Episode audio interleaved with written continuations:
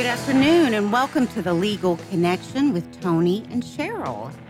Toni and I are going to be talking about immigration law. It's our third part in the immigration law series. But I just want to tell our listeners that Toni Lynn Collins and Cheryl Ellsworth Jahani are two Texas licensed attorneys. We practice law all over the state of Texas, really, but mostly here in Harrison, Montgomery County. But, you know, gosh, Toni, I've done things in Travis County and Tarrant County. All over. Yeah, all over. And we're here for you. The reason that we do this, the Legal Connection radio show, is because we know that at some point in everyone's life, they face some sort of legal issue, even if it's the end of their lives when they're creating a will, if they decide to do that. But it can be overwhelming and confusing. And so we want to help you and answer your questions. The last two shows, we had the immigration law attorney Shiva Gill as our guest, and hopefully she'll come back on and answer some more questions for our listeners. But Toni and I want to take it. She wasn't available this week, so we want to kind of take it where she left off. Yeah, we're going to recap some of the issues that she brought up and having to do with immigration. It's a big deal right now with people coming over in droves over the border. And, just last night, President Trump was in El Paso. Right. He gave his big speech, and, you know, there was a lot of heckling and stuff. I need to find out what all that was going on. That was really interesting. Yeah, I was reading about that too. But what we're going to talk about is really the ways that if you come to America to come here legally, because these people are coming over illegally. That's the big problem. There's people waiting in line, people that want to be citizens, moving forward with what their options are, but doing it the right way. And, going through, we're going to give you a website that you can actually go to if you want to follow some of the things we're going to talk about. And that's it's www.uscis.gov, which is how you apply to be a citizen. And we'll also post that on our website. But when I was going over this, and there's so many people that have come here, you know, throughout the few centuries that we've been a country, right? And even before, but you know, of course, after we became a country, they had the laws giving the steps to become a citizen. That it was a little bit different. Well, they've got it fine-tuned now, where there's a ton of steps, and I understand now why a lot of people are coming over illegally. It's a lot of work. No kidding. You've got to fill out applications and determine if you're eligible. And there's a lengthy process, too. It's lengthy. It's time-consuming. But if you do it the right way, then you don't have to worry about looking over your shoulder all the time. Right. The problem is people are coming over they say an asylum, but we know most of the time it's economic. In fact, I would say probably 90% of the time it's because we're the land of plenty and people want work. Right. But there's ways to get here legally doing that too. Right. Not just coming over the border. And then, you know, as it stands right now, we've got these detention centers here in our area. Mm-hmm. We've got the Montgomery County Processing Center, which is where detainees are kept until they're processed out. But those are the people that have been actually picked up and they're being detained. Because they're here illegally? Right. But there's a lot of people that came over the border and they're literally released into Texas. They're kind of checked. You know, they're at the border from what I can understand is happening. They're at the border. Either they're coming through the checkpoints, not legally, but at least they're being processed through. Or they're coming through the areas that don't have the wall, or they're just being, you know, like Trump was saying, they're coming in through the coyotes and just they're being dispersed into the United States and until they're picked up and found, which they may eventually be, because they can't get a job without a social security number. At some point, it's a bad place to be. So it's much better to come here legally. It's a bad place to be from the people that I know and we know, and I would be, you know, I guess hiding behind a firewall if we didn't say this is the truth. We all know people that are here illegally. Mm-hmm. We all know people that are here that mm-hmm. do not have citizenship and are trying to be here. Right. And for the most part, they're very nice people and they just want to work. But some of them aren't so nice, and they're breaking laws, and they're assaulting women, mm-hmm. and they are they have an attitude like mm-hmm. they're entitled to be here. Right. Those are the people that we're really are shining a bad light on people that just want to work. But that all being said, people should be here legally. They need to be accounted for. They need to pay their taxes. And we're going to talk about today on how you either come here to be legally and you do it the right way, or if you're already here, what you need to do to become legal, not be hiding under, you know, some rock somewhere. And what I was going to say is that the people that do come here and go back and forth from Mexico and Honduras and, and the various places they come from, mostly Mexico. I know there's lots and lots of people from the countries that are south of Mexico, but they're eventually having to come up through Mexico. I don't know many people that came over here on a plane. A lot of them did, or an airline or whatever. A lot of them did because they came over with their families and they overstayed their visas. But the people that I know that are here, that are at the work, what do you call the? What they call it. It's where the people are, they what is the place I'm talking about? It's right off here off of 75. It's a work camp. Oh, and they're not here legally, but they're not picked up. And there's some agreement they have with either Catholic Charities or just the city where they're not taken into ICE because they're just hardworking people. And they have a lotto number and people come pick it up to do their lawn work and stuff. And it's almost like a sanctuary situation, but it's not. And but they know they're safe there if they go there to get work. Okay. But the people that go back and forth to Mexico to visit with their families, they pay a lot of money to the coyotes, and they can't get around it. Everybody I've talked to, there's no getting around this. Every single person I've represented that's here legally, illegally, has had to pay between $7,000 and $15,000 to have a coyote get them across because the drug runners and the cartels are there at the border. And wouldn't it be better if the United States could get that money instead? If you're coming, you're going to pay $10,000 to $15,000 to be here every time you cross the border. Wouldn't it be better to give it to the government? And when you say, okay, two things I want our listeners, I want to get your input on this. Two things you said that stuck out to me. A lot of illegal immigrants say, I pay taxes, I pay taxes. Now, they're talking about, I pay sales taxes on the items I buy. No, a lot of them are paying income taxes. So they fill out the income tax form and submit the check or whatever. I don't know if they're getting illegal numbers. I know some people have actually gotten, as we've discussed before, a social. They bought a social, and they're a real person. They've got a real name, but it's phony. If they were ever to be fingerprinted, it wouldn't match. It's just something they bought. These and people, a driver's license. They can get driver's license. They are very creative. Yeah. People that do this sort of this fraudulent identity scheme. They're very, very good, and it's very, very expensive. But if you're here and you're working and you want it bad enough, they do it. Yeah, and they have to be on the straight and narrow because if they're picked up for any reason, their fingerprints are going to show there's somebody other than what's that shows who they are. But they actually do. People that aren't even here legally, they get an EIN. They'll set up a company and they get an EIN number, and so they pay taxes through the company they've set up through the Secretary of State. Okay. And it seems pretty legitimate. The problem is they're not here legally. Right. Especially it's going to catch up with them. Right. Okay. All right. So we're talking about the legal path to citizenship and why it's so important. But, one other thing you said about coming through with the coyotes. Now, those are people that transport people illegal people across the border and get them here safely. Yes. And they pay them $7,000 to $15,000 per head. I've never seen it lower than $7,000, and I've never heard of it higher than $15,000. And I talk to so many clients that are here illegally. Okay, well, so having said that, and you'd said something about, there are the drug runners and all of that that are at the border. So say a person from Mexico, I don't know what their original destination, origin of, the departure country of origin is, but they're coming in through Mexico and they didn't pay a coyote and they're facing drug runners. So I don't know anybody. I mean, we're talking burly guys, big guys that come up here and work and do work for, and these same people have wanted to be citizens desperately because they've been here a long time. They speak really good English, but they're not citizens. Right. And they're in their 20s, and they're like hosses. I mean, they're big. Mm-hmm. So the workers, the employers want them here. Mm-hmm. The employers actually will do anything they can to get them a work visa. The problem is if they crossed over illegally and there's a footprint, they can't. They have to go back to Mexico or wherever for 10 years. Yeah, I've been through that process of applying for someone to come in a work visa. The problem is that's all tied up, too, because each state only gives X amount of work visas per year, and they only issue them from, this is all from memory, but I think 2 times a year. Right.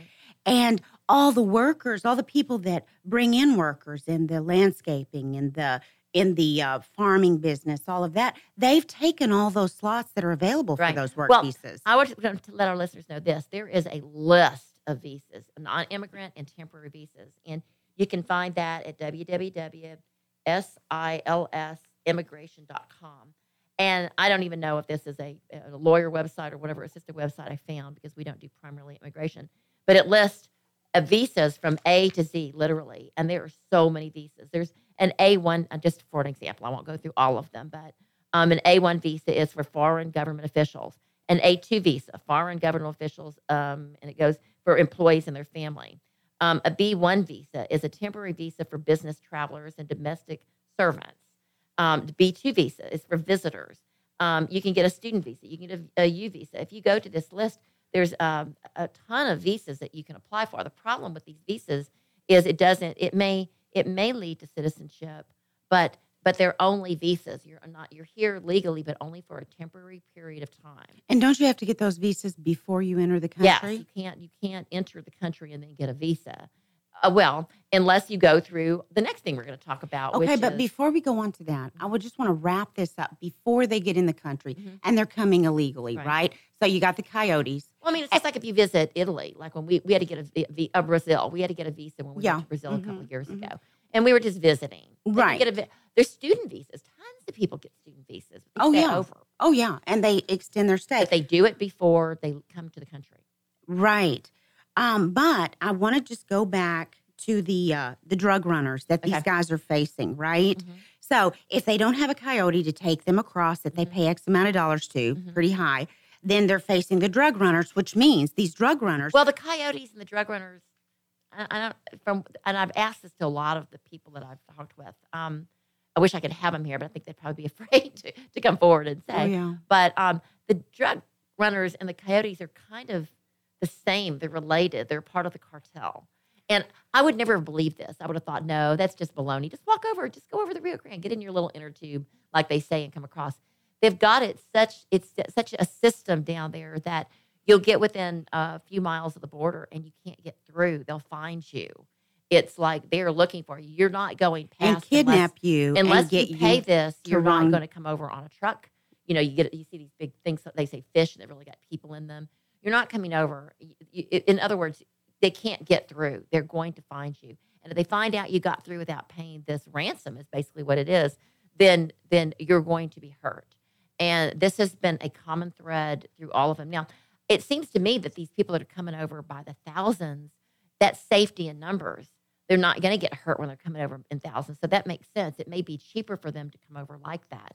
But right. I also understand that they're also being sponsored by, you know, these left-wing political organizations so that they can, you know, be able to vote and whatever. You know, what a shock. And even that to me sounds like such a conspiracy theory. But, you know, after you look at the people that have gone and interviewed them, I guess there's some truth to it. Right. But what I want to get to is the drug runner. Okay. Right? So what happens, I heard a case just the other day from a friend of mine who practices immigration law. Okay.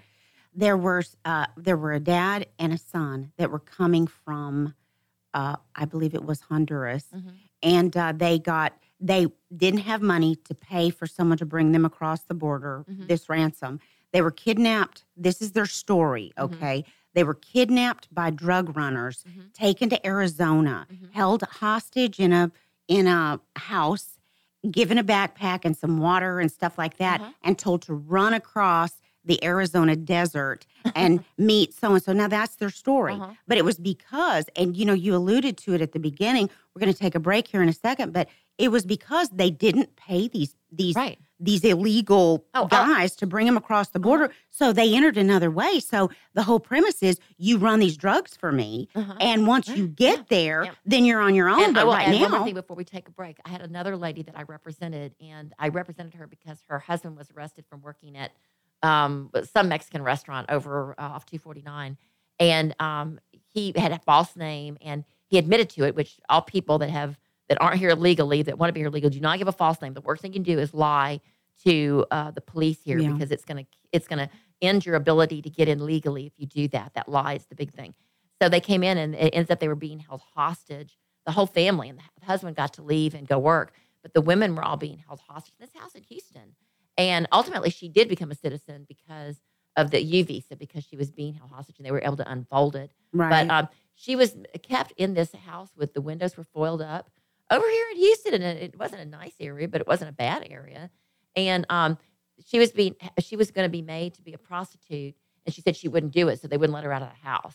You're either going to do what we say that you're going to do. You're going to run drugs. You're going to be a prostitute. You're going to work for us and say nothing, or you're in trouble. And this is the only place you're going to stay, because we're going to turn you in. The citizens that actually got citizen, we will turn you in that you're illegal if you don't do what we say. So it's all really, really bad. So it's better to come in legally, which we're going to talk about next. Right. And that seems like the only safe place for any of these people. Okay, guys, you can message us your questions on Facebook. We'll be right back after the break.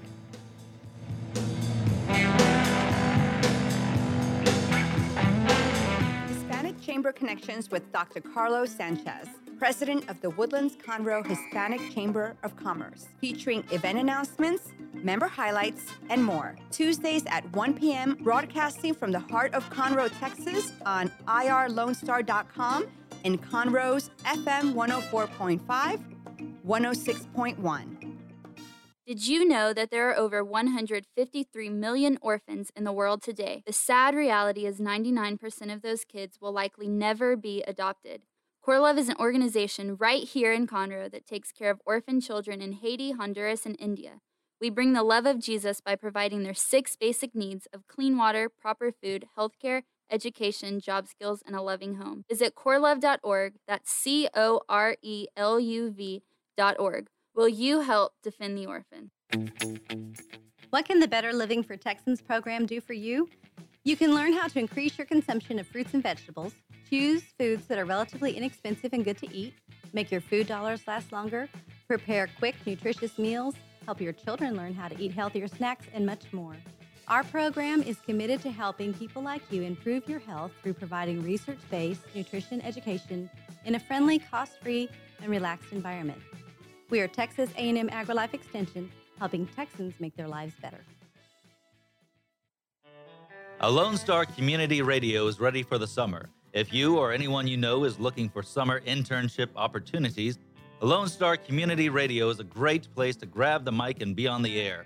The Lone Star Community Radio offers a great opportunity to those interested in learning about the radio world all year round. Be an on-air personality, talk show producer, or YouTube, TV, podcast editor. Contact the station at info@irlonestar.com or call the station's message line at 936-647-3776.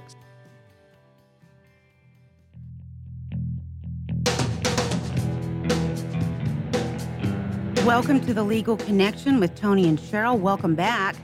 Toni and I are talking about immigration law today, and this is part 3. You guys can download us. We want you to know you can download us on Google Play or iTunes. Tomorrow you can listen live on Facebook. And, you can reach out to us at questions@legalconnectionshow.com, or you can message us on Facebook with your questions. Toni's really good about getting back to those questions. I like to read her answers.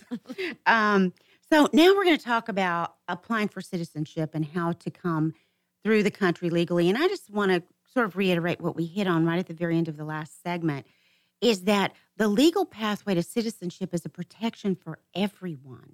You're not having to pay coyotes $15,000. You're not having to be vulnerable to human trafficking and kidnapping and made to run drugs and stuff like that. It just takes time. I don't know what right now. I guess we haven't gotten. It hasn't kind of made its way up to the Conroe area yet.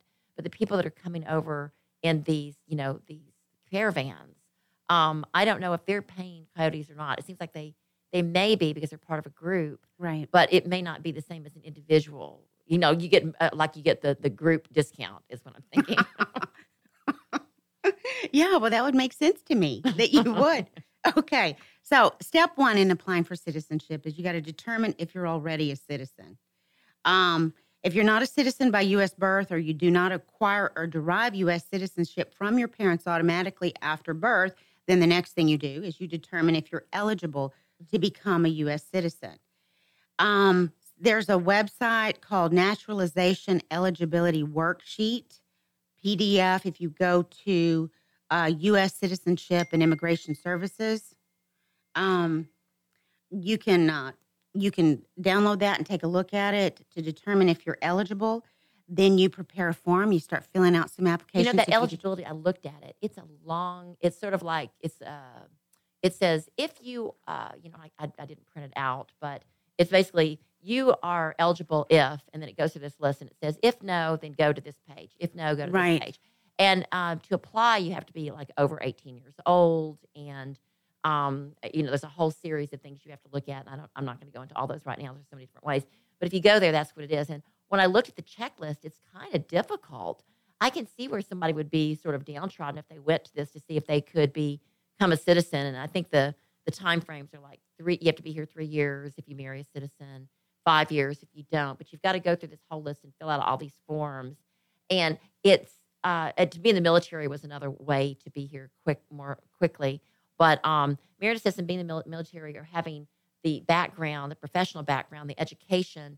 These are the kind of things that make it a lot. Or you're sponsored by your employer. You're sponsored by your employer, but you've got to have something to offer. And so I can see where somebody from a third world country that just wanted to, know somebody that's up here would want to, ditch the normal, the proper process and just skip the line and go in. So if you look at that, just for fun, just anybody that's actually a citizen, see what these people have to go through and why they're cheating. It's basically they're cheating. Yeah, it's a mess. It's really a mess. I mean, like when I tried to apply for a work visa for someone who wanted to work for me in my home, I realized that this was ridiculous. I mean, the state of Colorado granted, 4,000 of these a year, and every year the people that were bringing people in to work in their farms would pre-apply the year before, and so no one could get in. It was like a joke. So did you get a nanny? No.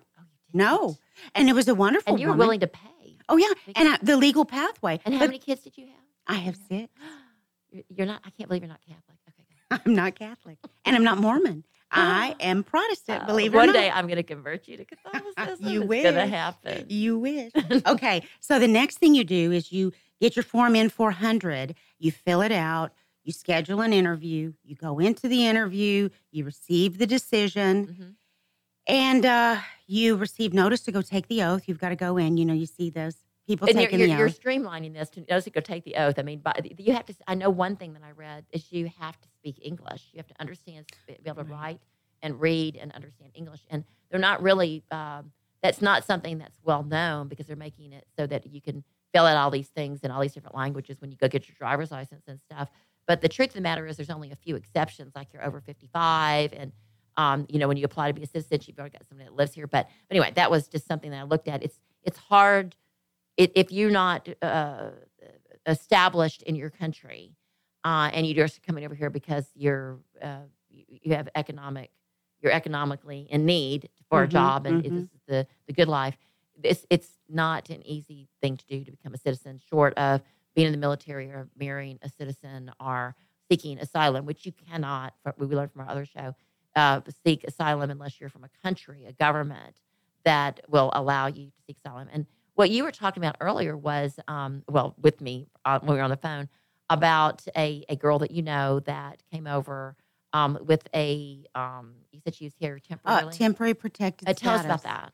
Well, back, I believe it was in the 90s, late 90s, El Salvador had, I believe it was 2 earthquakes, very significant earthquakes. And in the first, and they occurred, like, I think, 2.5 years apart. I mean, this is not absolutely correct, but it's close enough. The first earthquake completely destroyed their home. I mean, the way she tells the story, she said it was like in the movies when, as she was running down the stairs, her and her nanny were running down the stairs because the house started shaking. Wow. And you could hear all the crashing glass behind her. And how old was she when this was happening? I think she was 9. And then the next earth so utterly destroyed their home, but it never entered their mind to leave, her and her family. But they were okay. I mean, they were economically okay in El Salvador. They were okay, yeah. And had a thriving business and all that. Well, the second earthquake destroyed their business. The first earthquake hit one part of the country. The second earthquake hit another region. The second earthquake destroyed their business. And so they applied for temporary protected status. They came over here as a result of the earthquake. They had no place to live, no business. Now, what year was that? Have you any idea? She was 12, so, 16, 18 years ago. 1999 okay. maybe. Okay. They speak English? Yeah, they spoke some English. Oh, really? Okay. Mm-hmm. Well, English is taught as a foreign language in so many countries. I didn't know that. Yeah, so many. I didn't know in El Salvador they taught English. They teach it in Vietnam, and they teach it in Iran. My husband learned English as a second language, and when he came over here, he spoke it perfectly. Wow. Yeah. So anyway, so when they came over here, it was temporary protected status, mm-hmm. and people don't understand. We don't understand. We're Americans. We're grateful. We're naive. Okay, yes. We don't understand this conversation that's going on between Trump and the Democrats, and how Trump. So the temporary protected status is great, but they don't have any status. Mm-hmm. All they have is protected status. Right. They're not applying for green cards. They're not applying for anything. Why aren't they applying for green cards? Well, because they're here. Because I understand that's the only way that you can become a citizen. Toni, the only answer that I have for that is I believe that if they're here under one status, they can't change that status. Oh, okay. That makes sense. We'll have to ask Shiva. Mm-hmm. Yeah, she'll know. But anyway, the only thing that they can do is reapply for temporary protected status. Mm-hmm. And I think that it's every 18 months. Uh-huh. I think Trump did something that limited that time to every 6 months. So here these people are fine. Yeah. Well, so now they've been here for 20 years, established a life. And so they've had protective status for 20 years. Because it was the only option that was afforded them. So then my question is, since they no longer need protection, since El Salvador is no longer in an earthquake mode, why don't they go back to El Salvador? Well, that's a good question. And I'm sure a lot of our listeners have that same question. I know I always have. You said that they had a business and a house, and that was their home, and that's where they're... And it's all gone. It was all destroyed. So they came over here under the temporary protected status. They've made money here. They have a home. Mm-hmm. They brought a lot of family members with them. But they still have land over in El Salvador. I don't know whether they do or not. This is a hypothetical. Right. Sure. And everybody thinks that. Mm-hmm. I do too. But I can't answer that question. Right. But they brought all their family members over here. They started a business, and it's very successful. As a matter of fact, they have two. And they're here under protective status. Family members are here on a protective status? Well, it's interesting because they're here under – the parents are here under temporary protected status. Uh-huh. They brought her mom – the mom's mom and the mom's sisters and all that, and then the cousins are all here. And I guess they came under temporary protected status too when the earthquake occurred in the other country. The children, one went to law school – one has a PhD and one is a physician. And they're not citizens. One of them is a citizen because he applied through his wife. Okay. The second son is applying through his wife and is on the path to citizenship. So they're all through marriage. Through marriage. Those two are. Okay. And then the other child hasn't applied through anyone. So she's still under temporary protected status. And I just want to say this. Mm-hmm. They're freaked out. Trump being elected was as far as they're concerned, that was the absolute worst thing that could have ever happened to them. Can they vote with temporary status? No, they can't do anything. Well, then I have to ask, if you've got a lawyer, that's a lawyer, PhD, I don't know which is which, it's here and married and all that, they are contributing, so why don't they apply through, I know that we'd have to ask Shiva that, but it seems to me that this would be the type of person that could apply through a work visa, so it wouldn't be freaking out. Because they were so well established and they've done well, and they've got good moral character, and they meet the criteria. If you can convert one status to another status, Shiva would have to answer that for us. But see, the problem that I have is this person that I know is an attorney, and she's an immigration specialist. And so if there were any options for her, she would know what they are. Right. And what she's told me is that she has absolutely no options, and because she's under this status— the only option for her is to find some person and marry them, and she wants to marry for love. So she's waiting to find someone that she can fall in love with. We were discussing this earlier, too, where everyone comes over and knows that marriage is the golden goose. Mm-hmm. That is the way. That is the primary way of becoming a citizen. In fact, when I was talking to another immigration attorney last week, I had a client who we went through the removal proceedings. He was here illegally. He was picked up by ICE. He got in a fight with his legal citizen wife, who he divorced, and they have a child, but she's a drug addict. And so he had to, he's trying to get out of ICE and establish a a residency or a legal reason to be here so he doesn't get deported, because it's to take care of his 9-year-old son. And he can't because he's now pled guilty to an assault to get out of jail so he could take care of his son. It was like it was cyclical. He didn't really do anything wrong. There was a fraudulent accusation made to the police, and because his wife was a drug addict and she wanted to make sure that she didn't have to pay, that she wouldn't lose custody of her kid, which she already did, but she owed child support and he had custody. So she's like, I know, short of killing him, I'll get him sent back to Mexico. So he was in jail forever. He couldn't get out of ICE, and finally he just pled. But if you plead, even if it's not deferred, you're stuck. All right.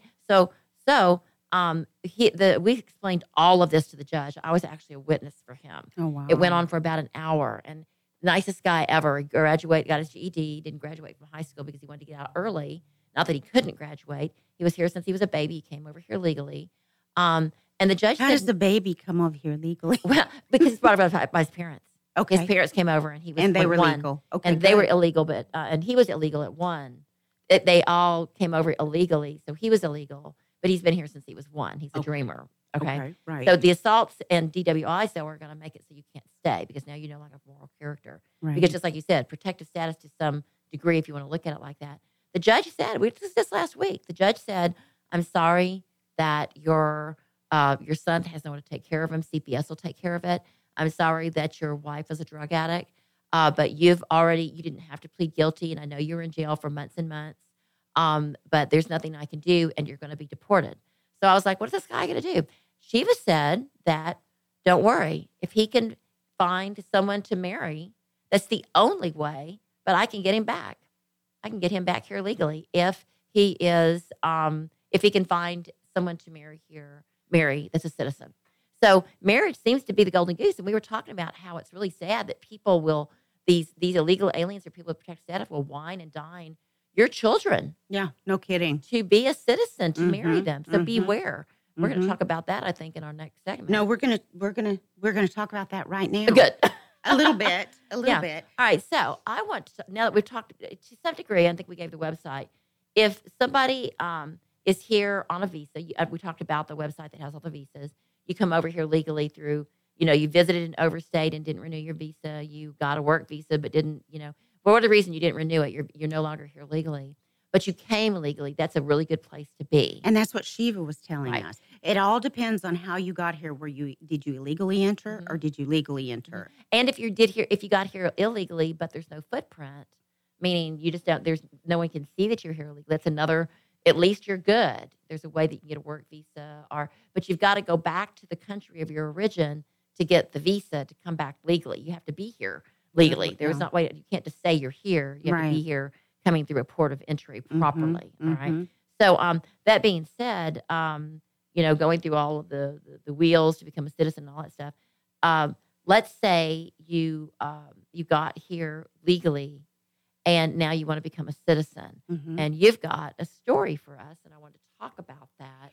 Well, my husband was born in Tehran, in Iran, and I met him. He came to this country legally when he was 14 years old. And when he came over legally, was it visiting or as a student? He was a student. Was it during the Iran crisis? It was right before that. Because I know 79 was when we had the hostages. It was right before that. It was and all Iranians during that period called themselves Persians. I know that. Well, because they were hiding their country of origin because people would beat the crud out of them in bars and on streets and stuff like that. But basically what happened is like anything. You and I were talking about your people coming over in 1850. Something goes on in the country of origin. Right. There's a war. There's starvation. Famine. And I was doing Ancestry.com this weekend, and I was looking at my roots, so to speak, and my ancestors came over in the 1850s and 1860s.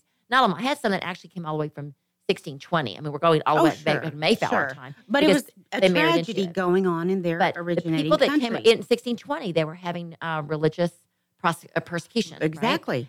And my family was from the Swiss Alps and from Italy by the Genova, by another port city. So a lot of people that were sailors, I guess. And then a trade. They were doing olive trading, just like in the The Godfather. They were doing the training, but they were well off. These people had enough money to get on a ship and come over. It's expensive. And then we had the people that were from France, and then we had the people from Germany that were near the Netherlands. So all these people during that time frame, there were revolutions going on, and they needed to get out to be safe. Many of my relatives still live in Italy and France and in Germany and in the Netherlands and Switzerland. I mean, I can see them. Right, but so what happened with my husband was they wanted to come over here so their kids could have a better education, because education wasn't available over there to everyone. You know, the top 2% get education in Iran at that time, a good one, and it's very expensive, so they came over here. And also the family wanted to come because they felt like they would do better economically. So then right after that, the Iranian situation, the country fell apart. Right, I remember imploded, that. Right, and we all did. We were on good terms with them, if I remember anything about my Middle Eastern history. And then it all fell apart. Once Khomeini took over. And then all thing went crazy. And then all of a sudden America was hated by all. But the people that came over were, for the most part, they weren't Muslim. They were Christians, and they were being persecuted. I remember that. I have a lot of clients that were, quote, Persian that came over that are all, I think they're Catholics, actually. Yeah. And so anyway, they come over under that. Well, that wasn't my husband's family, but they came over here. And so they're, as we were talking about, three paths to citizenship. My husband, Sam, actually applied for citizenship before we got married. It's funny because the day before we got married, he had to leave the country, go to Canada, and fly back into the country. So he was on a path to citizenship by himself. He could have applied through me, but he didn't need to because he was further along that path than if he stopped and then applied through me. Right. Now, to go back with your story, so I was so interested in it. You said that Sam came over when he was 14. Right. And that he went to school here in Dallas. In Dallas. And he spoke English already. Yeah. And that he graduated from college. When I guess young. It was a community college in Dallas? No, North Texas State University. Okay. He graduated from high school when he was, sorry, Sam, I'm telling all these people your story. But I love the story. Yeah, it's a great story. He graduated from high school when he was 16, 17. So he graduated early, so he was really smart. Started going to community college. He went to Richland Community College. Then he transferred to North Texas State University. Graduated from there, and from there went to medical school. So he's kind of a Doogie Howser because he graduated from college when he was 19? He graduated from college when he was 20. Okay. And y'all met. I love started medical school how you when met. He was 20. How did y'all meet? We worked at a hospital. I was a runner. I just took things, from floor to floor. So you were like a candy striper. It was sort of. It was before they had tube systems or anything like that. You'd have to go pick something up, take it to the lab, whatever. And Sam was an orderly, trying to get some work experience in a hospital to put on his medical school application. Okay. So at 20. Yeah. And I just think it's interesting that a lot of these people realize the opportunity that they have, and they're not going to waste it, and they become physicians or they become. So he was still here on a visa then? Or how was he here if he wasn't here legally after he graduated from college at 20? He was on a path to citizenship. His applications had been submitted. They had an attorney. I remember, I think the guy was here since he's 14. That makes sense. Right. And so, they were just applying and doing all the stuff. He came when he was 14, and I believe it was 3 years later, Iran fell apart. So then everybody started hating Iranians, and that's when they all started saying, oh, I'm not Iranian, I'm Persian. Okay. And then all of us dumb Americans would go, oh, holy no, they're Persian, that's carpets. Okay. And then they'd laugh at us because we're stupid. But they were doing it to protect themselves, Maybe they did. Yeah. Well, my dad is the one who told me Sam was Iranian. All Sam told me was he was Persian. My dad said, where's he from? And I said, oh, he's from Persia. And Dad said, hey, honey, that's Iran. And I was like, oh, no, it is. No way. No way. I know. And you see that. And I'm just a little sidebar. We watched Dr. Zhivago the other night. We're watching the top 100 classic movies. And I love Dr. Zhivago. And it's the same thing. When I saw Omar Sharif, I was like, is he Iranian? Well, he's actually Egyptian. Yeah, I know. But I remember thinking, I wonder if he got a backlash from going to Hollywood and being from Iran. But not back then. No. Back in the day. But he was so handsome. So many people from that area are really handsome. Yeah. A lot of them are the devil right now, for sure. Yeah. And a lot of them aren't handsome. It's just like Americans. Some of us are gorgeous, and some of us are puny looking.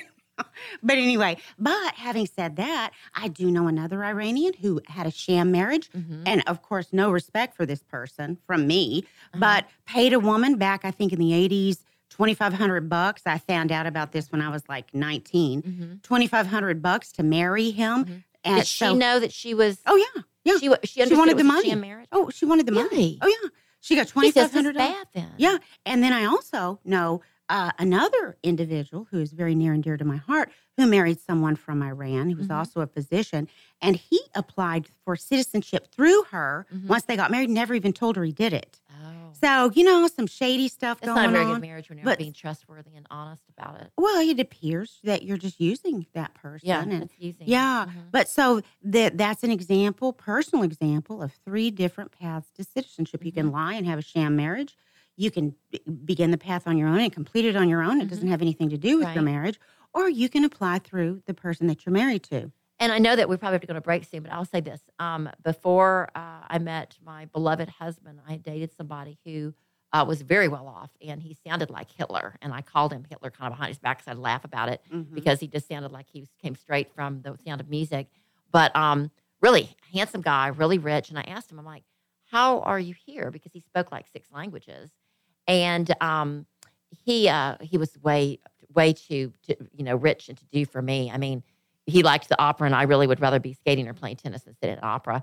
But he said he came through. He actually went to a really expensive private school in Mexico City. He grew up in Mexico City, but he spoke like he was from Germany. He goes, no, it was a French school in Mexico City, and we applied for citizenship, and now he owns all these car dealerships. He's really rich. But that was the right way to do it. He said, of course I came through the right way. I applied for citizenship, and then I came through once I was approved, and you know, the right. So there's ways to do it the right way, too. But he came from an upbringing that allowed him to do it the right way and not have any sweat about it. Exactly, Toni. I mean, these people, we're going to take a break, but these people do this because they don't have the money. But you know what I think, and I know you do, too, and a lot of our listeners, if you have $7,000 to $15,000 to pay a coyote, then calm down and do it legally and pay it the right way. That's right. Just stay put where you're at for a while and do it the right way. Right.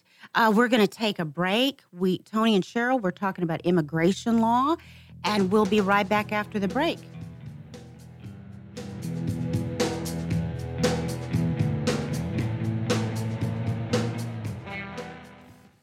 We have the safest food supply in the world. Strict laws and regulations restrict the usage of hormones, antibiotics, and pesticides within our food supply. Production agriculture practices and technologies such as the use of GMOs, which is not any more or less risky than conventional crop production, has allowed American farmers to produce more food on less acres in environmentally sound ways. Find out more online at pathtotheplate.tamu.edu. We are Texas A&M AgriLife Extension, helping Texans make lives better. The Texas A&M AgriLife Extension Service has been dedicated to educating Texans for over a century. In 1915, the Extension Program was established under the federal Smith-Lever Act to deliver university knowledge and agricultural research findings directly to the people. Ever since, AgriLife Extension programs have addressed the emerging issues of the day, serving diverse populations across the state. Texans turn to Extension for solutions in horticulture, agriculture, 4-H and youth, and family and consumer sciences. Extension agents respond not only with answers, but also with resources and services that result in significant returns on investment to boost the economy. Join us Fridays at 1 o'clock for the AgriLife Extension Hour.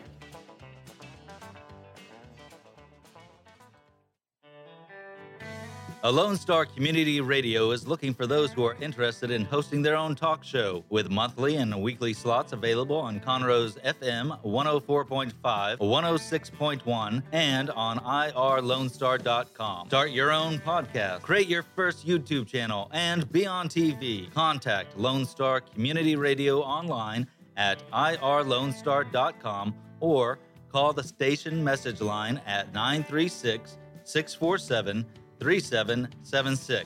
to take your first step into the radio world. Welcome back to The Legal Connection with Toni and Cheryl. Toni and I are talking about immigration law. We had a guest for the last 2 shows, Shiva Gill. She's an immigration attorney. And so we just kind of wanted to talk about it from a personal perspective and some of our clients and people that we know and stuff like that. So we've continued the discussion, and hopefully we'll get Shiva back to kind of tie up the loose ends. But you know, I sort of said this before the break, but I want to hit on it again. Like the person I was talking about from El Salvador, they came, they're temporary protected status. They have three kids. One's a lawyer, one's a doctor, and one is a PhD, all right? So I think these immigrants, legal immigrants. I have to stop it if you know that much about it. Do you know if they got student loans, or how do they pay for the school? Student loans. I mean, that's troubling, because if they're deported, they're not paying their student loans. Oh, absolutely. That means they came and they did use the country. They came here, they used the country to get their education, which they can use elsewhere. Sure. And they haven't gone through the right channels yet to become a citizen, although I know that there's some roadblocks. But they got loans from our country and they weren't citizens to better themselves. And so that would be all the more reason for us to want them to stay here to pay off their loans. And they want to stay. Toni, this situation is a mess. And this is why people are kind of yelling over each other's heads all the time. Mm-hmm. It's because it's valid on both points. Mm-hmm. But, you know, anyway. It's not valid for the person that waited in line to get here properly, though. Right. And they're stepping over somebody else that's done the right thing. And I will— Wait. You just said it's not valid for the person who waited in line to get here properly. Right. They should be given first priority. Yes, they should be pushed. It's like cutting in line. Exactly. You shouldn't get to cut in line and then push over somebody. And then say, deal with it, country. Get over it. It's too hard. Yeah, they have an entitlement issue. I've come over here. I've worked really hard. I went to school. I should be a citizen.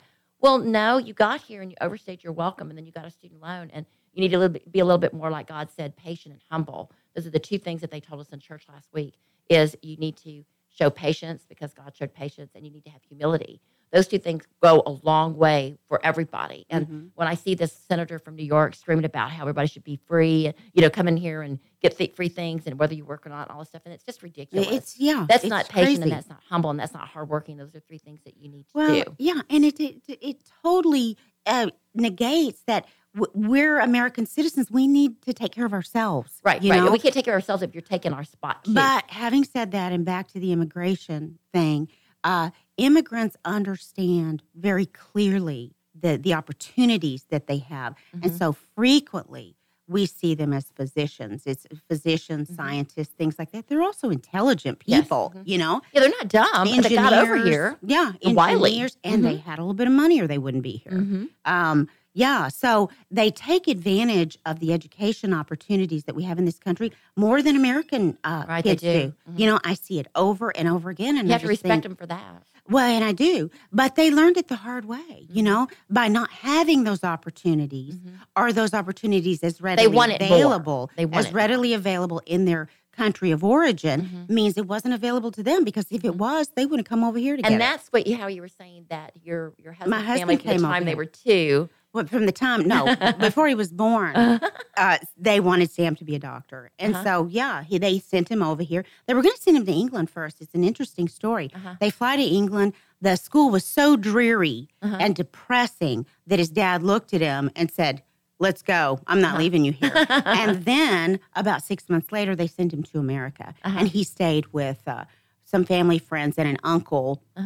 Of an uncle that was already here and started going to school. It seems like he would have had chain migration then if he already had an uncle that was here. So he had the opportunity. I'm not sure how they applied. They may have actually applied. You were telling me earlier also family members will also hold that up against other family members. I'm not going to help you. Yeah. Yeah, they get kind of stingy that way too. I'm already a citizen. You're not too bad. Right. Yeah. It's like these people that I know on temporary protected status, they live in constant fear. Their son has become a citizen because he applied through his wife, but now he's not doing anything. And that went to our other conversation where these people are all trying to wine and dine the citizens. So beware of people that have kids that are between the ages of, say, 15 and marriage age. 30. 15 and 30, because these people are coming over and they're immigrants. They are immigrants, and they're cute. They look like Ronaldo. They look like, soccer players, and they're wining and dining and American citizens. They're trying to, for false reasons, and maybe it turns into love, but they're trying to become citizens, and so they're seducing your children, whether it be a male or a female. Yeah. And we see that these annulments and these divorces happen all the time, that these people are crushed when they find out they've been used. and they have been used. And once they're here, and they've been married for 2 years, just like Shiva said, they're on their path to citizenship, and they've used your kid. Mm-hmm. And I can't say this enough. If you're listening, or if you have kids that are listening, if you can just try to see through it, there may be really love there, but many of them are so desperate to be citizens, they are using your children for that reason. They'll put on a face of love. Don't fall for that. Right. Yeah, or be wary, be wary. Be wary of that whining and dining, because why are they suddenly coming after you in full force? It may not be love. It may be love of wanting to be a person in the country, because the number one way to become a citizen is marrying a citizen. Oh, absolutely. We know easiest way. Okay, so we're going to answer some questions now. Mm-hmm. Toni, do I need a lawyer to apply for U.S. citizenship? You don't. You can actually go to the website that we gave you, and you can go through the proper process. And as you were saying, many countries, particularly now with the internet, speak English. They can fill these forms out on their own and do it the proper way. Okay. All right, great. And so now you want to talk about what do you do if you're here already and you're here illegally? You're already here. Option one, entering into a valid bona fide marriage with a U.S. citizen makes you an immediate relative under the U.S. immigration system, and immediate relative theoretically is eligible for a U.S. green card, which is your first stop to becoming a citizen, the first thing you have to do through an application process. Okay, so that was what we were just talking about. If you are in the United States illegally because you stayed past your expiration date with a valid visa, rather than entering legally, consider yourself lucky, because your legal entry qualifies you for an exception, and marriage is the first way. The second thing is if you you can be in the military. If you're not here legally and you're in the military, that's the second best way of your path to becoming a citizen. That's great. I didn't know that. A lot of the older wars, like you're talking about World War II, are a little bit weird because they're so old and we can't even imagine it. But we're talking Desert Storm. Even now in the military, that's one way to do it. A cancellation of removal. If there's a reason for you to stay, like my friend that I was talking about, I found my clients become my friends. You have to go through the process, and you can convince this judge to cancel your removal if you're in ICE.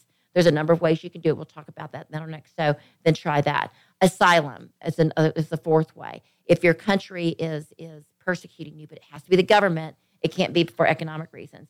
And then the fifth way is temporary protected status. Yes. It is a way. This is not a green card, nor does it lead to a green card. However, temporary protected status will allow you to stay in the United States legally for a set amount of time. Okay, so we're done for today talking about immigration law. Send us your questions, questions at legalconnectionshow.com. Listen to us every Tuesday live from 12 to 1 on 104.5 or 106.1, or go to irlonestar.com. Thanks, guys. And remember, serve God by serving others. See you next week.